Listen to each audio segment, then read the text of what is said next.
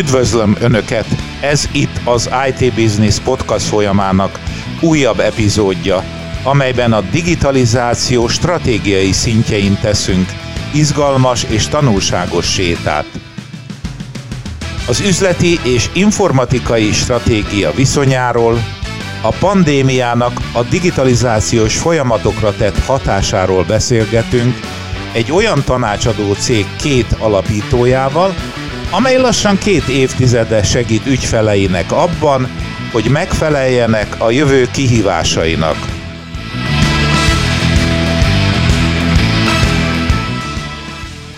Mester Sándor vagyok, mai vendégeim Horváth Balázs és Szekér Zoltán, az ODM IT Solutions alapító tulajdonosai. Balázs, köszönöm, hogy elfogadtad a meghívást. Nagyon köszönöm, hogy itt lehetek. Zoltán, örülök, hogy itt vagy velünk. Üdvözöllek benneteket, köszönöm szépen a meghívást én is. Kicsit vicces a beköszönés, hiszen ti adtok helyet ennek a podcastnak.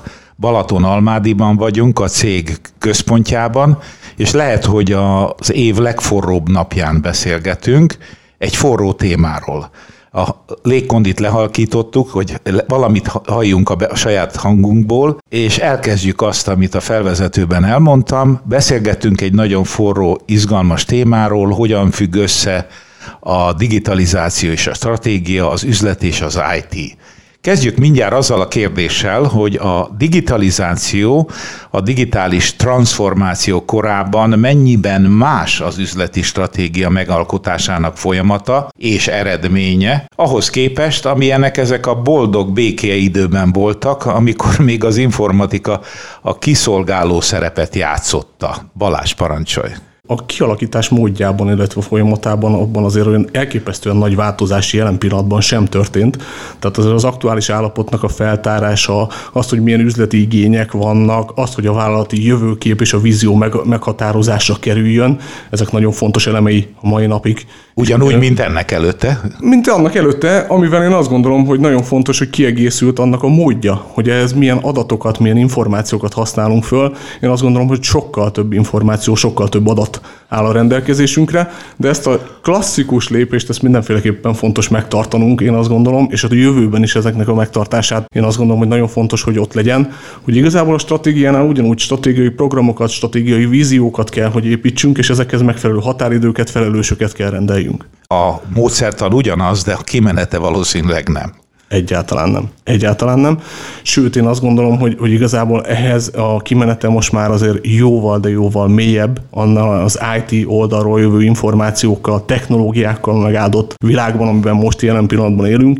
És hát ahogy említetted itt rögtön a bevezetőben, hogy a Covid után ugye elsősorban hát rengeteget változott, rengeteget gyorsult. Ami szerintem nagyon-nagyon fontos az az, hogy igazából stratégia alkotás kapcsán is most már nem beszélhetünk klasszikusan arról, hogy 3-5, akár 8 évre tervezünk stratégiákat, egy cég életében most már sokkal rövidebb idők vannak, amire tudunk tervezni stratégiát. Én nem gondolom azt, hogy jelen pillanatban három évnél hosszabb időtávot bárki is átlát. Ez, aki három évre lát már, az is egy jós szerintem ebben a pillanatban. Ennél jóval gyorsabbak a változások. És ami szerintem a legfontosabb, hogy igazából alapvetően az a klasszikus értelemben vett PDCA ciklus, amiről mindenki IT világában beszél, az a stratégia alkotás kapcsán is egy nagyon-nagyon fontos elem, és nagyon-nagyon fontos, hogy ott legyen. Ami én azt gondolom, hogy az elmúlt időszak változásaiban nagyon-nagyon sokat jelentett, az az, hogy alapvetően a beavatkozás, a monitoring, az sokkal jobban felgyorsult, sokkal nagyobb hangsúlyt kapott. Tegnap beszélgettem egy cégnek a vezetőjével, aki egyébként eh, fejvadászattal foglalkozik, és kérdeztem, hogy hogy megy az üzlet, és mond, megkérdeztem, hogy is milyen lesz az év. Az, hogy az év? Hát azt se tudom, mi lesz egy hónap múlva.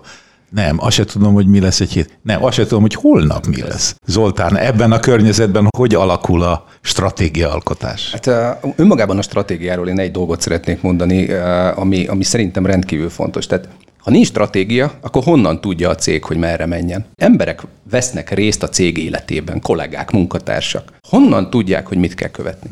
Ez egy, ez egy költői kérdésnek tűnik, nem tudják nyilván, ezt lehet De hogy mondani. erre van a stratégia, és de a stratégia megvalósításában, hogyha nem ismerjük a céget, hogy mit csinál, miért csinálja, mi az az ügyfél elégedettség, ami miatt létrejön ez a stratégia, akkor gyakorlatilag bármit tesz maga a vállalat, nem biztos, hogy százszázalékosan azt az eredményt fogja hozni, amit elvártak, amikor ezt kitalálták. Amikor mi beszélgetünk, hogyha a Balázs az az IT-hoz kapcsolódó, az összes olyan folyamathoz kötődő informatikai biztonságot érintő stratégiai tervezésben fog többször véleményt nyilvánítani, én pedig a HR oldalról szeretném egy picit megközelíteni, mert így egészítjük ki jól egymást. A pandémia azzal járt, hogy az eddigi működés stratégiák átalakultak, hazaküldtük a kollégákat, és otthonról próbáltuk meg ugyanazt a dinamikát megteremteni, amit eddig a benti irodából próbáltuk gyakorlatilag az üzlet folytonosságához, sikeréhez történő cselekedetekkel megvalósítani. És éppen ezért én azt gondolom, hogy nagyon fontos az, hogy pont amit Zoli mondott az előbb, hogy HR és informatikai oldalról is tudjuk ezt megközelíteni. Tehát ugye jelen pillanatban én azt gondolom, hogy már egy kicsit túlhaladtunk ugye félig meddig ezen a pandémia időszakon, bár nem tudjuk, hogy mit hoz a szeptember. Meg a holnap, igen. A holnap, igen. De, de alapvetően én azt gondolom, hogy, hogy volt egy átmeneti állapot, volt egy kezdeti állapota ennek az egésznek, bocsánat a legérőről kezdve, tehát márciusban, tavaly márciusban történt egy olyan állapot, amikor hirtelen mindenki hazament. Ezt IT értelemben, ha levetítem, akkor azért megváltozott az a része, hogy mindenki előtt az irodában dolgozott, bármelyik kollégámhoz oda tudtam menni, beszélgetni vele bármelyik időpillanatban, egyik oldalról, másik oldalról pedig igazából egy irodai védett környezetben dolgoztunk. Most jelen pillanatban én azt gondolom, hogy egyik pillanatban az egyik kollégámmal akkor beszélek, amikor a standon van, mert a gyermekével éppen el kellett menni ebben a nagy nyári melegbe. Következő pillanatban pedig igazából lehet, hogy éppen egy üzleti tárgyaláson van, amit nem szeretném megzavarni, úgyhogy ezeket most nem látjuk, nem érzékeljük ilyen módon. Viszont én azt gondolom, és ezt nem tudom elfelejteni a 20 éves biztonsági múltamból is, hogy emiatt igazából a biztonsági védelmi vonalak is áthelyeződtek. Van egy Erről rész... majd beszélünk a végén. De, de mindenféleképpen azt gondolom, hogy erről kell beszélnünk, és hozzáteszem azt, hogy a másik része, amit Zoli most is elmondott, az a három oldala. Tehát mikor, milyen pillanatban érem uzol, milyen lelki állapotban van, milyen hangulatban van, hogyan veszi azt, a, azt az információt, amit én átadok neki, mert sokszor írásban való kommunikáció kapcsán nem ugyanúgy csapódik le, mint amikor szemtől szemben vagyunk. Hát bizonyára mindannyian ismeritek azt a lelki vetületét, ugye a mentális részét ennek a dolognak. Tehát amikor így az abszolút pörgős és kávézós és csacsogós kollégák egyszer csak otthon ülnek bezárva. és nem tudnak pörögni. És nem tudnak pörögni. Ez az egyik oldal, a másik oldal pedig, hogy az az érdekes, hogy, hogy valahol mindenki technológiailag próbálja meg megfogni, hogy most akkor végrehajtotta a kollega a feladatot, vagy nem hajtotta végre, és kössünk rá a bokájára nyomkövetőt, hogy lássam, hogy napi 8 órában mit csinál. De miért? Ennek a vezetői funkciók átalakulása és a szervezeti kultúra átalakulásához is óriási köze van ennek a stratégiai változásnak. Ez egy alapvetően egy informatikai podcast, ezért egy kicsit menjünk bele az üzlet és az informatika viszonyára, ami azért az informatika kezdete óta dinamikusan változik. Különösen nagy változást hozott ebben a viszonyban a pandémia, amelynek, ahogy Balázs is mondta, az első heteiben nagyot alkottak a vállalati intézményi informatikai csapatok. Hol tart ma ez a viszony? Melyik félnek van jobban szüksége a másikra? Látszólag ez egy hülye kérdés, mert nyilván az üzletnek van informatikája, de valahogy akkor ott márciusban nem így volt. Ez maximálisan is így gondolom, hogy nem így volt. Tehát az első ijegység után ott mindenki elképesztő kapkodásba kezdett, és mindenki próbálta azt biztosítani, hogy ugyanúgy, mint ahogy eddig működött a vállalat, ugyanazt a működést produkálja, csak otthonról. És adj uram Isten azonnal. Tehát... És azonnal digitálisan érett vállalatoknál azt gondolom, hogy egyébként néha néha zöggenőmentesen vagy kisebb zöggenőkkel, de lezajlott ez a történet. Viszont nagyon sok esetben találkoztunk ügyfeleinknél is olyanokkal, ahol, ahol éppen még egy notebook beszerzés is hirtelen kellett, hogy megtörténjen, úgyhogy ez, ez még én azt gondolom, Mert még asztali gépek voltak, és azt nehéz volt haza vonszolni. Persze, hát most azokat, a, mit tudom én, a könyvelésen, vagy bármilyen üzletágnál dolgozó kollégák, akik fixen bementek és ott dolgoztak, idáig teljesen rendben volt neki a mini pc de amikor egy teljes könyvelést haza kell küldened, az összes papírjával és mindennel együtt, és van mondjuk tervezve hozzá egy tűzfal, aminek a belső működésre van felkészítve mondjuk száz emberre, és egyébként van húsz, aki kintről bejelentkezget. Ehhez képest megjelent egy ilyen, nem tudom én, roham, ugye a külső oldalról beérkező VPN kapcsolatokon, hogy ahhoz meg infrastruktúrát kellett fejleszteni. Abban az időben, amikor meg a gyártás a másik oldalon meg 3, 6, 8, 12 hétre produkálta a tűzfalak beszerzését. Lehet, hogy ezt a pandémia időszakot is elemezni kell. Az első időkben biztos, hogy az informatikára nagyon szükség volt, de szerintem utána az üzlet rájött arra, hogy ez így van, ez így van jól, az informatikával nagyon-nagyon jóba kell lenni. Ez így van. Én azt gondolom, hogy az első ijegység után elindult egy ilyen elemzés, és, és egy kicsit egy ilyen kiengedő szakasz, amikor mindenki úgy, úgy fellélegzett, és azt mondta, hogy hú, Eddig is itt voltak a srácok a háttérben, de ennyire nem észleltük. Én azt gondolom, hogy ez egy nagyon fontos folyamata volt ennek az egésznek, és a mostani állapotban én azt gondolom, hogy ez egy nagyon fontos olyan erősítő tényező is, ami igazából a hosszú távú együttműködést is még, még jobban ö, megalapozza igen. és elmélyítette. Én azt gondolom, hogy, hogy ö, utána jöttek, amikor már az első ijegységből mindenki felállt, és így nagyjából, ha kronológiailag nézzük, én azt gondolom, hogy ez a tavalyi nyár tehát a tavaly nyár közepén úgy mindenki már el, eljutott arra az állapotra, hogy adott esetben már beálltak a folyamatok, valamilyen módon biztosított volt az, hogy a kollégák legalábbis nagy része már azért távolról tudjon dolgozni, viszont utána jöttek elő azok a trendek, azok a technológiák, amiket eddig is hangsúlyosak voltak IT területen, de valahogy nem érte el az üzletnek azt az inger küszöbét, hogy ez valóban egy áttörést jelentsen. Én azt gondolom, hogy pontosan ez volt az a része, ami igazából egy, egy digitális technológiába való innovációs folyamatot nagyon-nagyon elindított, és az elmúlt egy évben ez iszonyatosan felpörgött.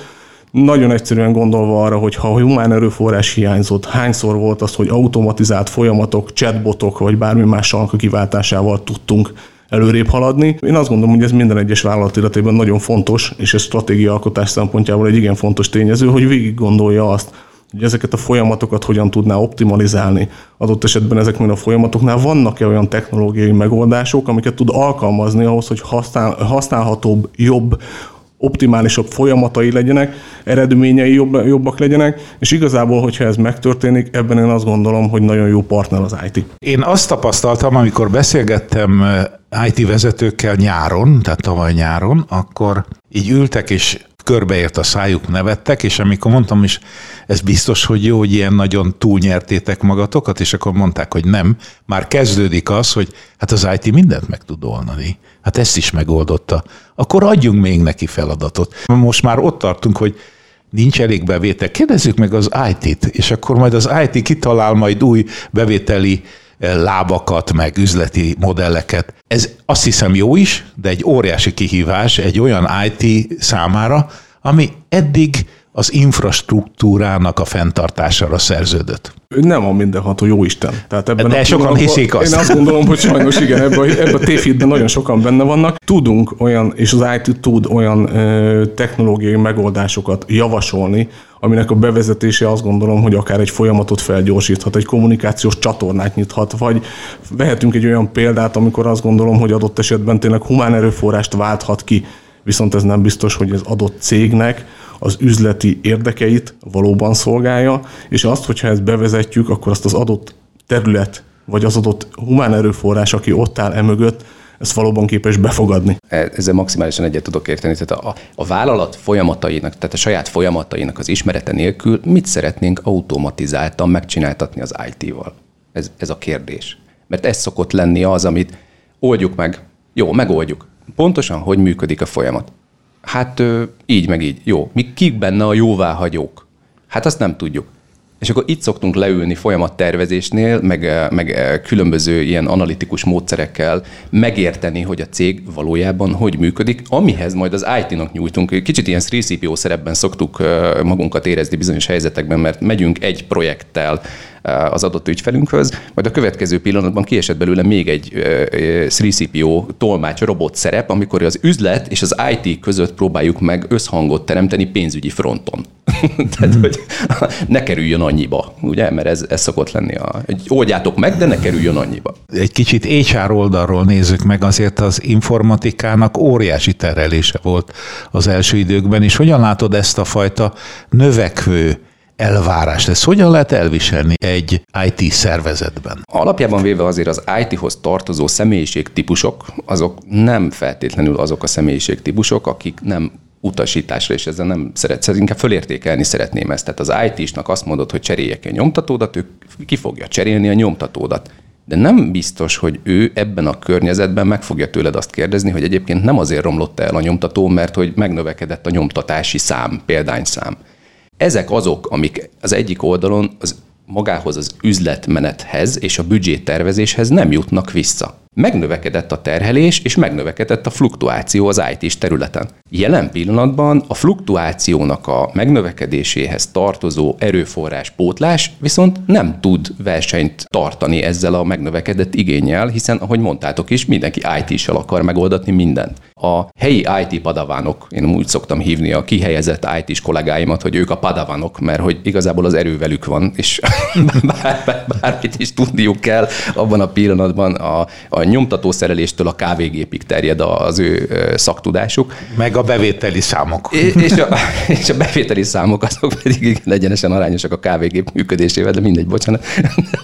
hogy magát a képzést és a képzéshez tartozó erőforrás fejlesztést, most nem, nem a reklám helyett, de például a Schönherz iskola szövetkezettel beszélgettünk arról, hogy hogy lehetne ezt jól magát utánpótlás neveléssel együtt ezeket az IT típusú képzéseket level egy level kettőre a lehető leggyorsabban úgy beindítani, hogy magát a kiszolgáló területet ugye nem mindig 8 órában kell ellátni. Ennek a megvalósítása az jelenleg pont a pandémia miatt keltette igény az, ami átalakítja magát a teljes eh, IT szervezethez tartozó működési funkciókat. Sőt, én azt gondolom, hogy a funkciók egy kis kiegészítése is.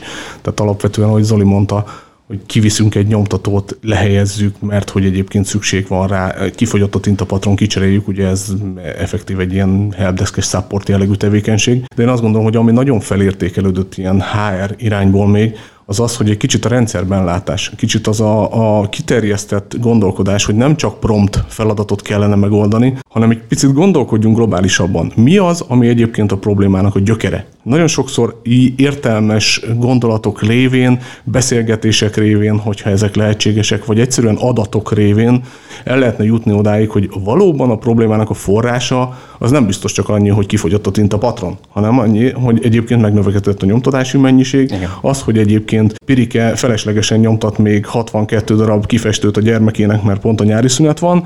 Ha ezeket az információkat is fel tudja tárni, az az IT is, aki kimegy és ezt a support tevékenységet ellátja, akkor én azt gondolom, hogy egy csomó olyan információ birtokában jut, ami egyébként büdzsé szinten is mondjuk adott esetben megjelenhet, de adott esetben a folyamatok szervezésénél mindenféleképpen egy nagyon jó használható információ. Térjünk át egy tényleg forró témára. A digitalizáció, a digitális transformáció a mai kommunikációban azt jelenti, hogy elmegyünk a jövőbe, és ott minden nagyon jó lesz. De a gyorsuló előretöréssel egyre több tapasztalatunk is van ezen a téren, és ezért a szakirodalomban is egyre kevésbé olvasható olyan dolgozat, ami azt mondaná, hogy a digitális világba való belépés az egy ilyen csettintés. Nem, annak meg kell fizetni az árát. Nem ritkán hangzik el az, hogy az út a digitális jövőbe diszrupcióval kezdődik, azaz szinte mindent újra kell gondolni a szervezeten belül. Ti hogy látjátok az ügyfélkörötökben, hogy előfordult már ilyen fájdalmas kezdet? Én azt gondolom, hogy minden kezdet nehéz, de a digitalizáció, a digitális transformáció, Persze. az nagyon. Egyértelmű, hogy ezek a, ezek a kezdetek és ezek a fájdalmak mindenhol megtörténnek. Tehát ugye én azt gondolom, hogy elsősorban ez a, az első fájdalom az a felismerésnél, hogy úristen, tehát ezt most neki kell állnunk, úristen, mekkora gombóc, ezt a gombócot hogy fogjuk megenni, és egyébként, amikor megettük, akkor valóban jól laktunk el. Tehát e, ez, ebbe a, a kis hasonlatban azt, azt gondolom, hogy minden egyes olyan lépése benne van, hogy, hogy miért is gondolkodunk ebben. Igen, nagyon fáj az, hogy milyen új digitális technológiák vannak, amiket eddig nem használtunk ki. Ez milyen anyagi erőforrásbeli ráfordítást indukál az adott cégnek Adott esetben, hogyha ez így van, akkor hány darab külső szolgáltatót kell igénybe vennünk? Ezeket a külső szolgáltatókat hogy tudjuk valóban integráns módon beleintegrálni a rendszerünkbe, hogyan tudjuk továbbvinni ezeket a folyamatokat, és egyébként a jól megszokott 20 éve, 30 éve vagy 40 éve használt folyamatok, miért van az, hogy most megváltoztak?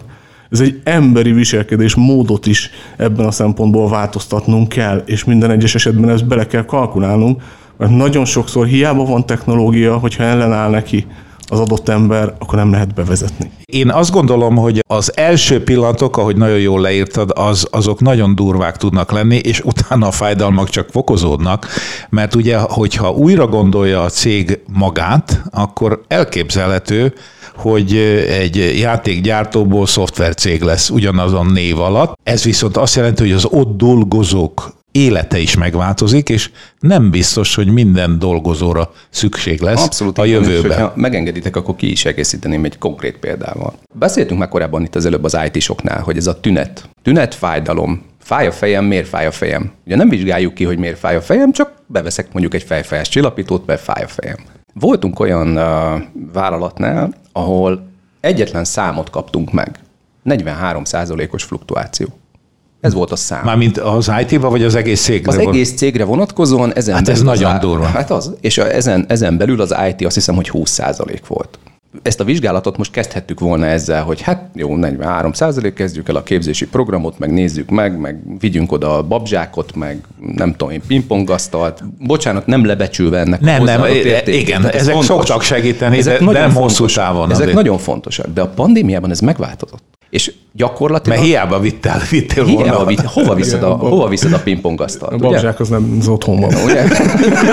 Vagy ki, kiosztod mindenkinek otthon. Kiosztasz mindenkinek szolgálati babzsákot. De, hogy, de, de nagyon, nagyon fontos és nagyon szenzitív témákról kezdünk el most így beszélni. Hát ezért vagyunk itt. mert, hogy, mert hogy gyakorlatilag ennek a tünetnek, miután végigmentünk egy idővonalon, és egy ilyen gap analízist hajtottunk végre, ami, ami egy picit a változáskezelés programhoz tartozik nálunk, gyakorlatilag feltártuk azt, hogy egy szoftver átállás okozta a 43%-os fluktuációt. A vezetőséget a legjobb értelemben pozitív irányba az befolyásolta, hogy növekedjen meg a hatékonysága a cégnek. Ezt úgy tudták elképzelni, hogy bevezetnek egy új szoftvert. Az új szoftver... Ami egyébként így is van. Tehát ezzel semmi baj nincs. Tökéletesen. Eddig eddig a pontig minden rendben van. Az új szoftver bevezetése, ugye nagyon sokszor használtuk ezt a szót, hogy folyamat. Általában, és biztosan találkoztat mindenki már a saját praxisában a szoftver bevezetésnél, hát legyen úgy, mint ahogy volt. Ugye? Igen. És akkor itt megkezdődik a, a Delfoi jó, jósda képző, hogy hogy volt. Nem tudjuk, hogy hogy volt. Akkor meg kell jósolni a múltat. Igen, igen, mert hogy, mert hogy erre most nekem nincs időm. Mert most nem tudok vele foglalkozni, kérdezzétek meg a valakit.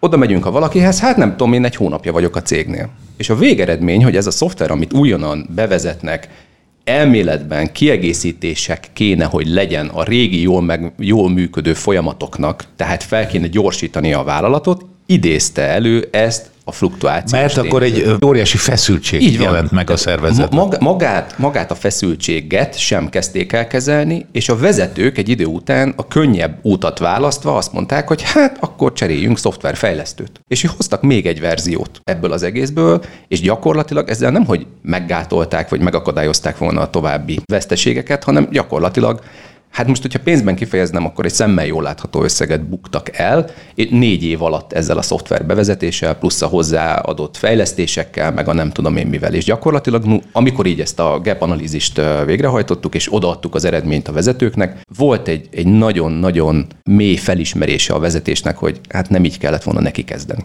És mi volt a tanácsot, most ha szabad kérdeznem, mert hiszen egy tanácsadó cég képviselőivel ülök szemben. Nyilván nem akarom most itt ingyen meg, megszerezni a tudást. Pont- pont de volt a igen, de hogy igen, szerződést. de igen.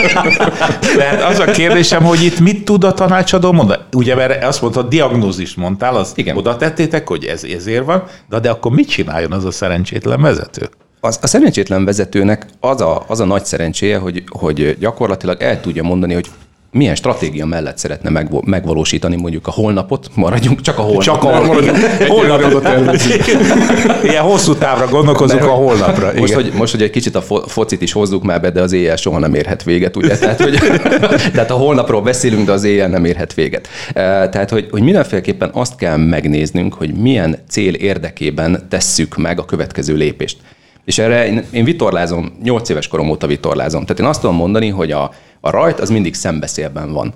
Az, hogy cikcakban hogy megyek a bójáig, az egészen addig teljesen mindegy, ameddig nem látom a pályát. Tehát, hogyha egyedül indulok, és egyedül rajtolok, akkor édes mindegy, hogy mennyi idő alatt érek az első bójához. Ellenben, hogyha figyelembe kell vennem a pályán lévő szelet, a napot, a másik hajóknak a mozgását, az az, ami a következő lépést nekem meg fogja adni. De ehhez ki kell képeznem a csapatot, hogy ismerje a hajót, ismerje a posztját, ismerje, hogy milyen kötelet húz meg, melyik időpillanatban, mennyi időt vesz igénybe a hajónak a fordulása. Ezek mind fontos dolgok. És nem árt egy kis meteorológus is. De ez nagyobb egyébként, igen, tehát az üzleti környezet. Pontosan ezért hoztam elő, igen, igen. Sándor, amit mondasz pont. Tehát igen, milyen üzleti környezetből megyek? Mi a most meglévő környezet? Tehát egyébként hajók vannak előttem. Hoppá, valahonnan ezt ki is kéne kerülnöm. Tehát egyébként, ja, vagy egyébként a kettő között elférek, mert ismerem a hajónak a paramétereit. Tehát ugye ugyanígy igaz az informatikai területen is, ugyanez a, a, ezek az információk megvannak. Meg kell néznünk a környezetet, meg kell nézni azt az implementációs környezetet, ahová egyébként bekerült, és hát ugye onnan elindultunk, és most megint visszakanyarodtunk egy pillanatra az IT-ra, de az a HR környezet, megvan az a kompetencia? Valóban egyébként kompetensek annyira a munkatársak, vagy egyébként kell még egy olyan kompetencia fejlesztést, egy oktatási tevékenységet végrehajtani ahhoz, hogy valóban ezek meglegyenek? Tehát ezek mind olyan paraméterek, amit azt gondolom, hogy pontosan ezt a globális látásmódot kell ott is bevezetni, és, és egy ilyen projektnél azért nagyon sok tényezőt kell összeszedni információként már a kiindulásnál, és egyébként közben meg a változási folyamatokat kezelni. Az IT-nak is kihívás ez a digitalizáció, a digitális eh, transformáció, holott mindenki azt gondolja, hát ők akkor nekik eljött a, a Kánaán, és most azt csinálnak, amit akarnak, de gondolom, hogy az IT belül is azért változások történnek. Hogy látod? Hogyne, rengeteg. Sőt, én azt gondolom, hogy most érkezett el az, amit én nagyjából azt gondolom, hogy 20 éve üzem, ez a folyamatos tanulás, az, az élethosszig tartó tanulásnak az időszaka, és most aztán ez olyan módon, ahogy, ahogy éppen az ember saját maga kellő komfortjában tudja ezt megtenni. Egy kis személyes történetet, hogyha megengedtek, akkor a Zolival ketten közösen mi általában úgy szoktunk kommunikálni, hogy este 8 órakor kezdett csörögni a telefon Zolinál, nagyjából 8 és fél 10 között. Ennek egyetlen egy oka van, hogy én alapvetően jelen pillanatban 8 éves kisfiammal addig tart a napom. Én utána 8 óra után befekszem a fürdőkádba, ott találom meg a nyugalmat, és azt a részét, hogy egyébként 8-tól mondjuk fél tízig ülök a kádban, és közben tudok elolvasni olyan szakmai cikkeket, olyan információkat magamra szedni, amit utána Zolinak átküldök, hogy figyelj, erre azért nagyon oda kellene figyelnünk. Ami Ez inspirál olyan, tovább gondolkodásra. tovább gondolkodásra inspirál Igen, bennünket. Este, este van a stratégia tervezés. Tehát, hogyha a fürdőkádban. A fürdőkádban. Külön-külön.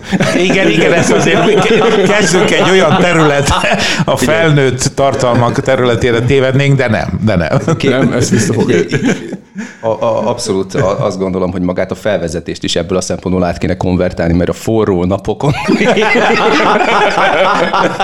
azt mondod, hogy állandóan újabb és újabb impulzusok érik a vezetőket, az, az informatikát is, és ezt ha jól értem, én is így élek egyébként, be kell építened a mindennapjaidba. Be kell építenem, és fókuszálnom kell. Tehát ugye melyik az a része, ami számomra egyébként használható, számomra vagy a jó, számára. vagy a cég számára, mint tanácsadóként ugye mi az, amit tudok valóban hasznosítani, hová tudom berakni, melyik részéhez illeszkedik a legjobban, és igazából ebből alakul ki az a, az a stratégiai lépés halmaz, egy kicsit a vitorlázásra visszatérve, tehát ugye amikor takot váltunk, miért kell takot váltanunk? Hát azért, mert onnan fúj a szél.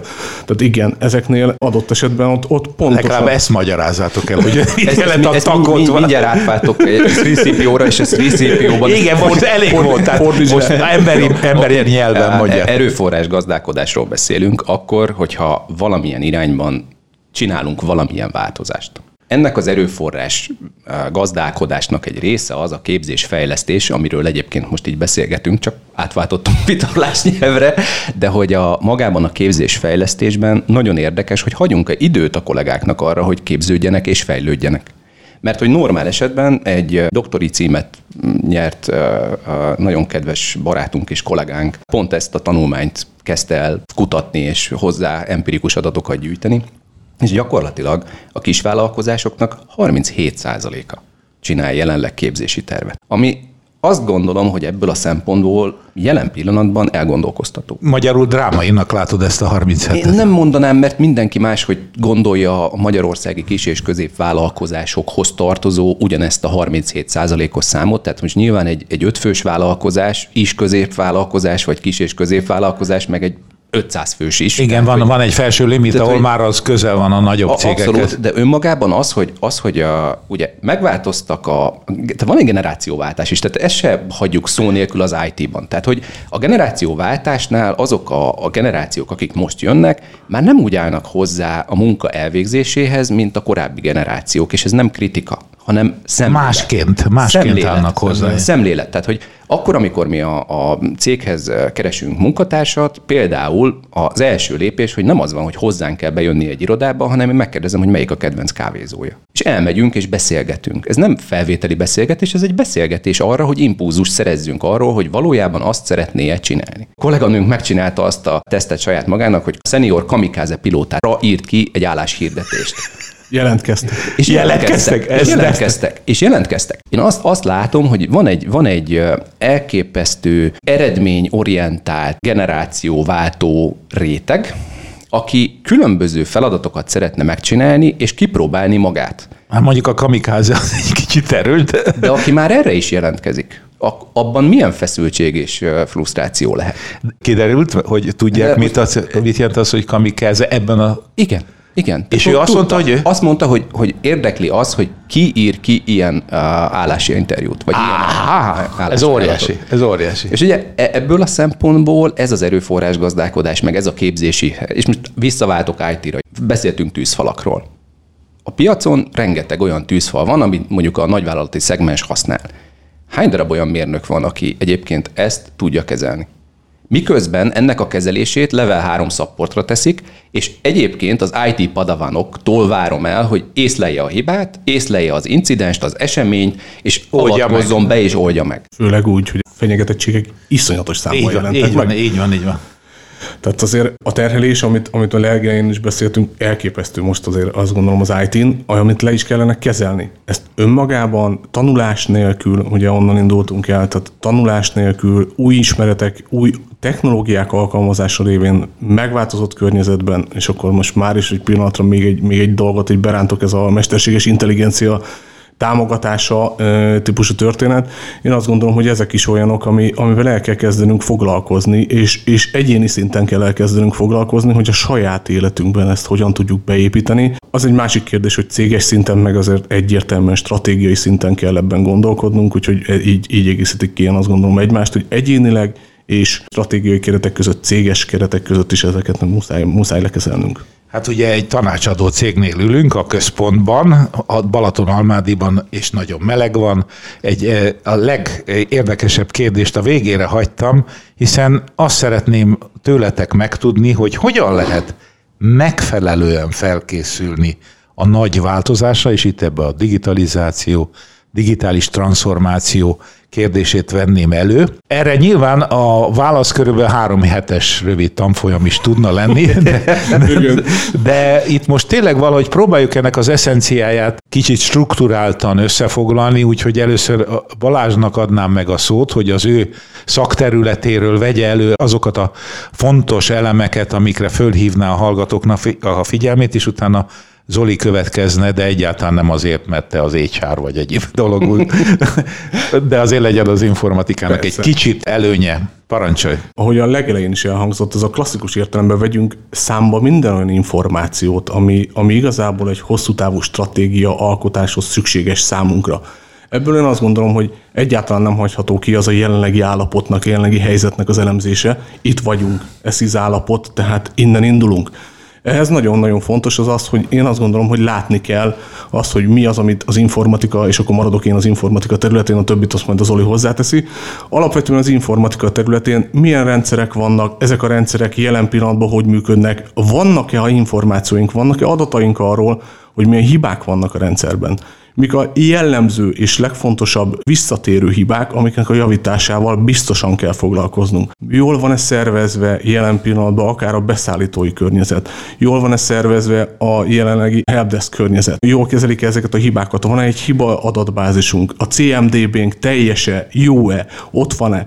Jelen pillanatban hogy működnek a felhasználóink, adott esetben a rendszergazdáink és az adminisztrátoraink, akit effektív mindig kihagyunk ebből a felsorolásból, de a, rá. de a leges legfontosabb elemei effektív most jelen pillanatban a rendszerben, ő nekik a jogosultságai jók, és stb. Tehát ha ezeket felmérjük, és tudunk egy, egy meglévő állapotot, akkor mindig hozzá tudunk rendelni egy olyan technológiai új újítást, egy vívmányt, ami most jelen pillanatban megjött, amivel lehet, hogy ezeket a folyamatokat könnyebben tudjuk kezelni, adott esetben kiválthat bizonyos folyamatokat, és ezeket sokkal, de sokkal egyszerűbb lesz ilyen szempontból kezelnünk.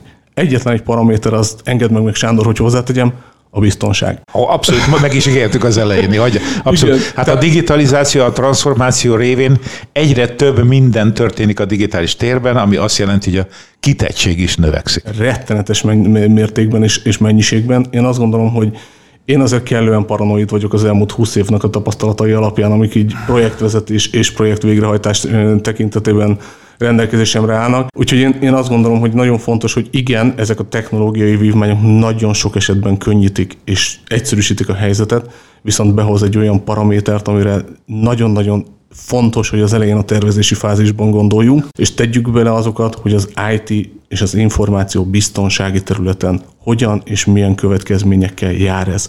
Tudjuk-e kezelni, adott esetben nem szivárognak ebből adatok, nem okozunk-e az üzletmenet folytonosságban bármiféle olyan leállást, ami adott esetben sokkal, de sokkal nagyobb következménnyel jár, mint hogyha egyébként nem vezetjük be ezt a technológiát. Nagy, aláhúznám mindazt, amit mondtál, hogy a, a változás azzal kezdődik, hogy megnézzük, hogy mink van. Egy inventory, egy, egy, egy képet kell kapnunk, ha nincs, egyébként sok esetben, sok esetben nincs. Sajnos, igen. igen, kapjunk egy képet, ami leírja azt a jelenlegi állapotot, ahonnan elindulunk. Egyébként nem lehet elindulni, mert akkor a változás se tudod megfogalmazni, hogyha nem tudod, hogy miről, milyen origóból indulsz el. Most a másik szemszögből szeretném, szeretném egy picit megközelíteni, ugye a vezetés szempontjából nézzük meg ezt, hogy ugye akkor, amikor mondjuk egy felső vezetésben ül az ember, és jönnek különböző ötletek. És hogy mennyire nehéz dolga van a felső vezetőnek ezekkel az ötletekkel, hogy melyik, melyikre harapjon rá, melyik mennyibe kerül, és azt gondolom, hogy ez stresszel jár. Mert nem tudod, hogy milyen hatásokat érsz el. Lásd, legjobb szándék vezette ugye a felső vezetőket azzal, hogy leváltsák ezt a, a kiváló szoftvert, és mit idéztek elő vele. Nagyon nehéz azt a típusú változást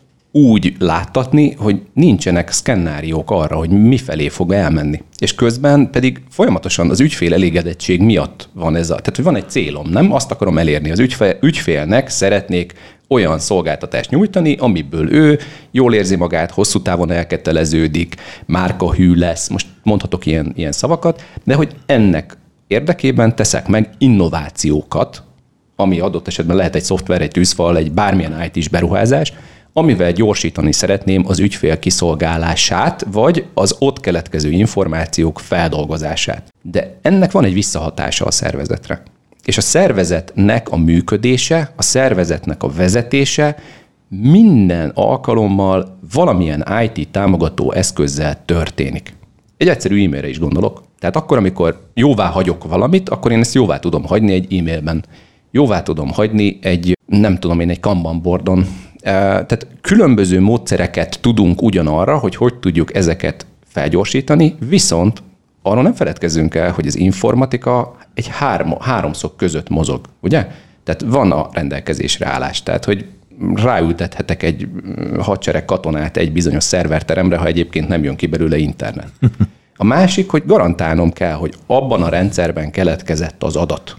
A harmadik, hogy én állítottam elő azt az adatot abban a rendszerben. Addig, ameddig én ezt nem tudom garantálni, és bármelyik folyamatelemben, bármelyik ponton ez sérül, addig nem tudom a felelősséget sem vállalni a felhasználónak, meg, a, meg az ügyfelemnek, hogy hiteles adatokkal dolgozik. És én azt gondolom, hogy ebben van az IT oldalon a, a nagyon-nagyon fontos üzenet, hogy nem azért kell IT beruházásokat, IT üzemeltetéseket, IT digitalizációs stratégiákat fenntartani, mert csak és kizárólag az üzletnek a gyorsítását szolgálja, hanem egyben egy olyan brandet, imidzset is épít hozzá, amivel én el fogok tudni számolni pénzügyileg. Tehát egy teljesítés igazolás kiállításakor keletkezett időelszámolásom, ha bármikor fölmerül az ügyfélben, hogy meghamisítottam, nem azok az adatok szerepelnek benne, rosszul számoltam el, akkor ügyfélvesztést okoz. És ennek a kezelése, vagy ennek a hosszú távú hatásai azt gondolom, hogy szintén egy picit érdemes, hogyha megfontolásként benne vannak akkor, amikor digitális stratégiáról beszélünk. És igen, ennek a fenntarthatósága is. Vissza kanyarítom a beszélgetést a stratégiára, hiszen a nagy felkészülés, igen, az inventory, a jelenlegi helyzet feltérképezése fontos, de azt gondolom, hogy egy stratégiának kell lenni az út elején, amikor elindulunk. Ez így van. Egy víziónak. Tehát én inkább azt mondanám, hogy nem is stratégiának hívom már. Egy víziónak. Mi a cégnek a víziója? Hova szeretne eljutni, és ehhez eszközöket keres. Mindig eszközöket keres ahhoz, hogy ezt a víziót elérje. Ahhoz, hogy ezt kihasználja, ehhez megfelelő szaktudással, különböző tanácsadókat alkalmazva, különböző technológiákat alkalmazva, egyszerűen ehhez a vízióhoz próbálja igazítani minden, minden jobban azokat a folyamatokat, amíg alapján ezt meg tudja tenni. Persze természetesen hozzájárul rengeteg olyan addicionális tétel, mint ugye ne felejtsük ki ebből a gazdasági részét is, tehát ugye, hogy mekkora összegű pénz áll ez a víziónak az eléréséhez rendelkezésre, de, de én azt gondolom, hogy a legfontosabb az az, hogy, hogy ugye ehhez, ehhez minden egyes területét hozzá tudja igazítani van, és ez egy, ez egy több összetevős történet. Nem lehet egyszerűen csak kettő vagy három darab számból irányítani egy céget. Ha ez így van, én azt gondolom, hogy ennél, ennél jóval több paraméter van, és ennél jóval többet kell látnunk és be, megvizsgálnunk. Lehet, hogy a végén háromra szűkül, amiből egy döntést meghozunk, de jóval több az a szám, amit egyébként látni kell. És az informatika szerepe ebben a digitális átalakulásban mi lehet? Ugye van, aki azt is elvárja a sok között, hogy legyen az informatika a vezető ereje a digitális átalakulásnak. Ez egy természetes igény, vagy inkább az üzletnek kell a meghatározó szerepet játszani? Ez egy közös munka, Igen. társas vállalkozás ugye? Tehát, hogy maga az, amiért csinálják, az üzlet fogja tudni azokat a dolgokat feltárni, elmondani, ami miatt az informatika támogatását kéri. És miután az informatikai támogatásban megjelennek a szoftverek, az eszközök, a hardverek, a, azok a kollégák, akik ezt az egészet tudják üzemeltetni, meg kell nézni azt, hogy milyen hatással van egyik a másikra. Tehát itt ez folyamatosan azt gondolom, hogy az egyik oldalon az ügyfél bevételeiből van kifizetve az informatika, vagy van olyan helyzet, amikor ebből egy új üzletág indul, és magát az, maga az informatika tud kezdeményezni. De ez csak akkor működik, és egyetlen szót szeretnék ehhez hozzá, kommunikáció. Tehát addig, ameddig a, a, az üzleti területek között a kommunikáció nem tud létrejönni. Itt is szokott szerepünk lenni, tehát mi vagyunk azok a 3CPO-k, akik lefordítjuk, hogy ti beszéltek, ugyanarról beszéltek, csak tudjátok-e, hogy ugyanarról beszéltek. Ezért volt jó a mi kis hajós példánk, tehát hogy pont ugyanarról beszéltünk, és mégis át kellett váltani. Gondolkodás. Még egy szeletét nézzük meg, általánosságban beszélünk cégekről, de Balázs, hogy látod, ipari szektorok, ágak szerint is változhat ez a kihívás a digitális transformációban? Hogyne teljes mértékben, sőt, én azt gondolom, hogy szektoronként és szektorokban lévő cég méretenként is változhat adott esetben. Nagyon egyszerű kis példát, hogyha megengedtek, akkor én felhoznék. Nagyon sokat kapott most ugye, és a pandémiáról beszéltünk, ugye az az ágazat, amit úgy hívnak, hogy turizmus. Hát, hát az elmúlt időszakban... Mármint, hogy sok, sok, sok ütést, ütést. Sok ütés, ütés, bocsánat, igen. Mert, itt, itt, itt arra és egyébként hogy kapott is támogatást, de hát... A támogatással is azt gondolom, hogy talán most már elindul, vagy elindultak ezek a támogatási formák, és adott esetben igen, de az is kérdés, hogy ezeket a támogatásokat akkor ő hogyan teszi be mire használja föl. Tehát nem kell én azt gondolom, hogy itt ilyen elképesztően nagy science fictionökre gondolnunk, és, és végignézni ezt a mindenféle palettáját ennek a digitális átalakulásnak, de például egy tök egyszerű kis falusi turizmussal foglalkozó kisvállalkozás is biztos, hogy talál magának egy olyan eszközt, egy olyan szolgáltatást, amivel digitálisan jobban meg tud jelenni, jobban láthatóvá tudja tenni magát. Adott esetben menedzselni tudja azt, hogy a vendégfogadás hogyan történjen, és egy effektív el lehet vinni abba az irányba is, hogy egy, egyfajta smart turizmus kialakulóban lehet. Én mindig azt mondom, hogy igazából azt kell meggondolni, hogy azt az egy forintot, egy dollárt, az hol térül meg a legjobban az adott vállalkozásnál, hova fektesse be, és ha ebben el tud gondolkodni, akár egy kis vállalat, vagy tényleg akár ez egy magánszemély, aki ilyen turizmusból él, akkor valószínűleg ő is megtalálja azt a részét, ami a digitalizációból neki fontos és neki hasznos. Vannak ügyfeleitek a pénzügyi világban, vagy a pénzügyi hát jó szektor? pár. Én azt gondolom, hogy, egy picit azért én azt gondolom, hogy jó magam mozgok elég sokat ezen a, ezen a területen, és a pénzügyi szektorban is ugyan rengeteg átalakulás. Ugye a blokkláncok elsősorban megérkeztek, ott vannak, mindenki nézi ezt a technológiát, Próbálja, hogy hol, és fogást próbál rajta találni. A pénzügyi szektorban azért kőkemény szabályozások vannak mögötte. Tehát ugye jelen pillanatban Magyarországon azért az MNB ott áll mögötte, és jó, jó erős szabályokat teremtve azért megmondja, hogy ezt milyen módon vagy hogyan lehet jól használni. Úgyhogy ott én azt gondolom, hogy azért, azért kellően szabályozott körülmények között. De én Sándor, hogyha megengedett, felhozok még egy példát, ahol például azt gondolom, hogy most már azért el tudunk kicsit repülni abba az irányba, ami, ami tényleg már science fiction, de nézzük meg a mezőgazdaságot. Bizony. Jelen pillanatban ott van egy mezőgazdasági ágazat, ami azért jó pár évtizeddel ezelőtt azért Magyarországon még valamilyen állapotban volt, aztán azóta csak romlott, de jelen pillanatban azt gondolom, hogy ugye rengeteg, akár és beszélhetünk a forrásokról is, rengeteg támogatási forrás megjelent, meg, megindult az az irány is, hogy adott esetben oktatásokkal, képzésekkel támogassuk ezeket, kutató-fejlesztő központok ugye legyenek benne, viszont tényleg az van, hogy egyébként Kínában már lassan három éve drónokkal permeteznek. Nálunk még nem. Meglepett a mondásod, hogy azóta a helyzet csak romlott. A romlott azt kell érteni, hogy a technológiai, a technológiai fejlődés nem elég gyors. A technológiának nem csak, hogy meg kell érkezni, azt fel is kell tudnunk használni. Tehát akkor, amikor én azt mondom, hogy precíziós gazdálkodás, akkor a, a egy ilyen saját példát szeretnék mondani, hogy van, van egy rokonunk, akinek nagyon-nagyon nagy gazdasága van, és gyakorlatilag gazdálkodik. De azt gondolom, hogy ha én azt mondom nekik, hogy precíziós gazdálkodás, akkor lehet, hogy engem ott evernek. De hogyha azt mondom, hogy reggel kevesebbszer kell, mit tudom én, kimenned a tehenekhez megnézni bizonyos dolgokat, mert vannak olyan szenzorok, amik egyébként bent megmutatják, akkor viszont le, elkezd gondolkozni rajta. Vagy a legutolsó uh, ilyen beszélgetés alkalma uh, az arra szolgált, hogy végül is elgondolkoztak azon, és vettek egy nagyon uh, modern bálázógépet, ami számukra biztosan időt fog spórolni, és nem tudom én, idáig tíz évente találkoztunk úgy, hogy ők Budapest felé tudtak jönni, mert nem tudták ott hagyni a gazdaságot. Most lehet, hogy mondjuk kicsit rövidebb időt fog igénybe venni, és nem, nem csak az van, hogy amikor lemegyünk, akkor ebédelni van időnk. Igen. Hát ezek a szenzorok, most bocsánat, én is a szenzorról eszembe jutott, beszéltünk róla, hogy az év legmelegebb napja pont kezdek kiszáradni. Ugy, ugy, ugy, ugyanígy, ugyan, ugyanígy a földek is kiszáradnak. Igen. De mikor? Igen. És mikor kezdődött ez a kiszáradás? Valóban annak a növénynek annyi, és akkor abban az időpillanatban van arra a vízre, vagy adott esetben permetszerre szüksége.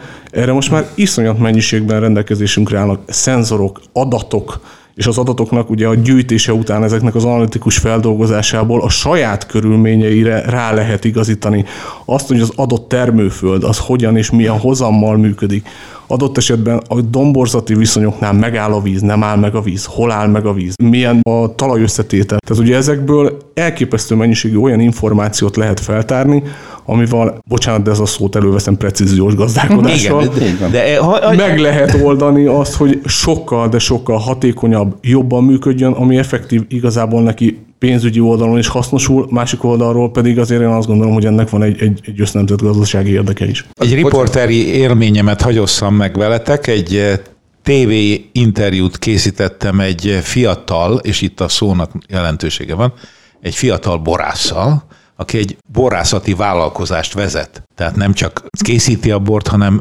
üzleti felelőssége is van, és szerencsétlenségére azért mondom, majd megértitek, hogy miért.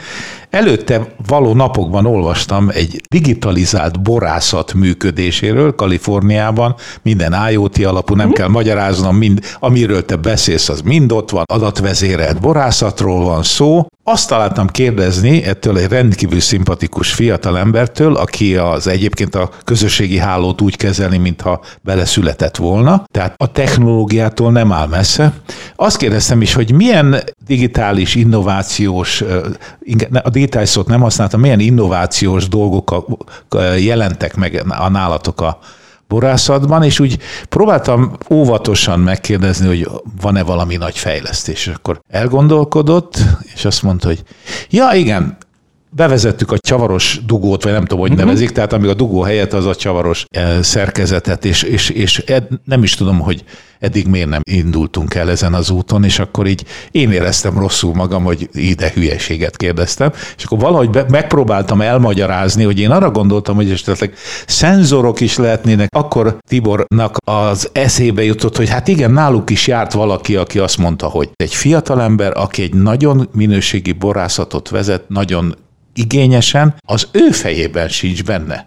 Ez hogyan lehet áttörni? Úgy, Tehát ahogy mondta Zoltán, az, a technológia ott van. Ott van, viszont És nem miért biztos, nem? Hogy, hogy ismert. A napi működési modelljében neki nincsen benne. Vagy egyszerűen nem az van, amit elmondtam nektek, hogy én a fürdőkádban kutatok új információk után. Ebből már nem fogunk kiszállni ebből a kádból, ugye ez így igyekszem, igyekszem kiszállni. Szóval nincsen benne a, a, a napi rutinjában az, hogy ezeket, ezeket valóban megnézze. De ez egyébként, lehet. amit mondtál, ez egy nagyon érdekes dolog, mert hogy számunkra ugye akik mi úgy gondolkodunk, hogy digitális világban élünk, és alapvetően egy csomó dolgot teszünk, az egy mekkora váltás volt a parafadugóhoz képest, hogy ő a csavaros kupakot bevezette. Tehát ő nekik ez egy, egy elképesztően egyébként más nagy irány, változás, hogy És egyébként egy hiányt is megoldott vele, mert a parafa most mostanában már azért hiányzik. Honnan tudjam én, hogy milyen technológiák vonatkoznak rám? Mondok egy egyszerű példát. Bemegyek a telefonboltba, és elkezdem nézni a telefonokat ott van 30 darab különböző telefon. És a végén a bőség zavarától egyszerűen ott hagyom, mert nem tudsz dönteni. elvesztem az érdeklődésemet. Nem tudok dönteni, nem tudom, hogy azt a funkciót mindegyik tudja, nem? Tehát fölveszem, zöld gomb, piros gomb, leteszem. De hogy alapjában véve azt a tudást, ami ezzel a változással jár, amikor én újítok, azt ki fogja számomra megnyugtatóan támogatni.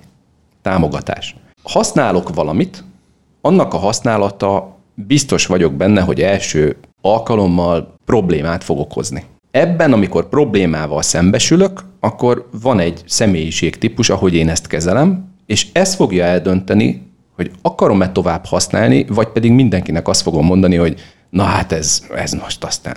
Azt a platformot kicsit hiányolom, ami az adott üzletákhoz tartozó innovációs lehetőségeknél ez a tudásbázis, hogyha ezt használod, az arra jó. Mert hogyha önmagában azt mondom neked, hogy telefon, akkor nem biztos, hogy fölkeltettem az érdeklődést. Én ezt értem, de hogy most tényleg nem akarok a fürdőszobába visszamenni, csak azt akarom mondani, hogy az, úgy mondanám, hogy az esti önképzés, ezt nevezzük önképzés. Így, így, így, így. Igen.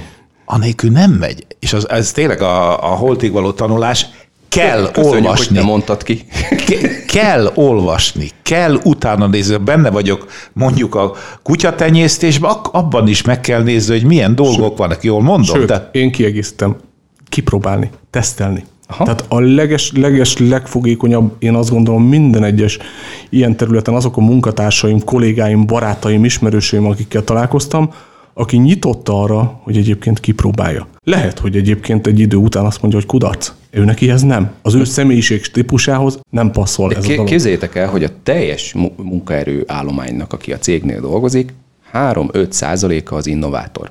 Na most, hogyha egy 40 akárhány százalékos fluktuáció mellett elvesztegettem azt a 3-5 százalékot, fejlődő képes-e az a cég? Ha éppen benne van abban a fluktuációs igen. tömegben. Igen. igen. Aki utána olvas, aki utána jár, aki megnézi, aki ötleteket szolgáltat vissza a rendszerbe, hogy láttam valamit, ami nem úgy működik, lehetne automatizálni. Ebben egy nagyon érdekes dolog, hogy írgalmatlan mennyiségű adattal kezdünk el dolgozni. Végül is beszéltünk már róla, hogy adatok keletkeznek, adatok vannak-e.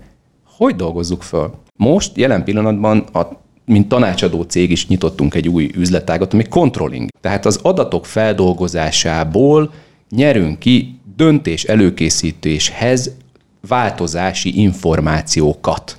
Melyik irányba mozdult a trend? Mi, a, mi az, amit érdemes figyelembe venni? Mi volt az a döntés, és akkor most nagyon érdekes lesz, mert most a, az IT-hoz hozzá fogok tenni egy marketing mondatot, melyik a fejős tehén? Melyik a döglött kutya? Melyik az a része a cégemnek, ami éppen húz, és melyik van azon a szinten, amit életben tartok, de tulajdonképpen fejleszteni kell. El kéne küldenem, abban a 37%-ban el kéne küldenem oktatásra.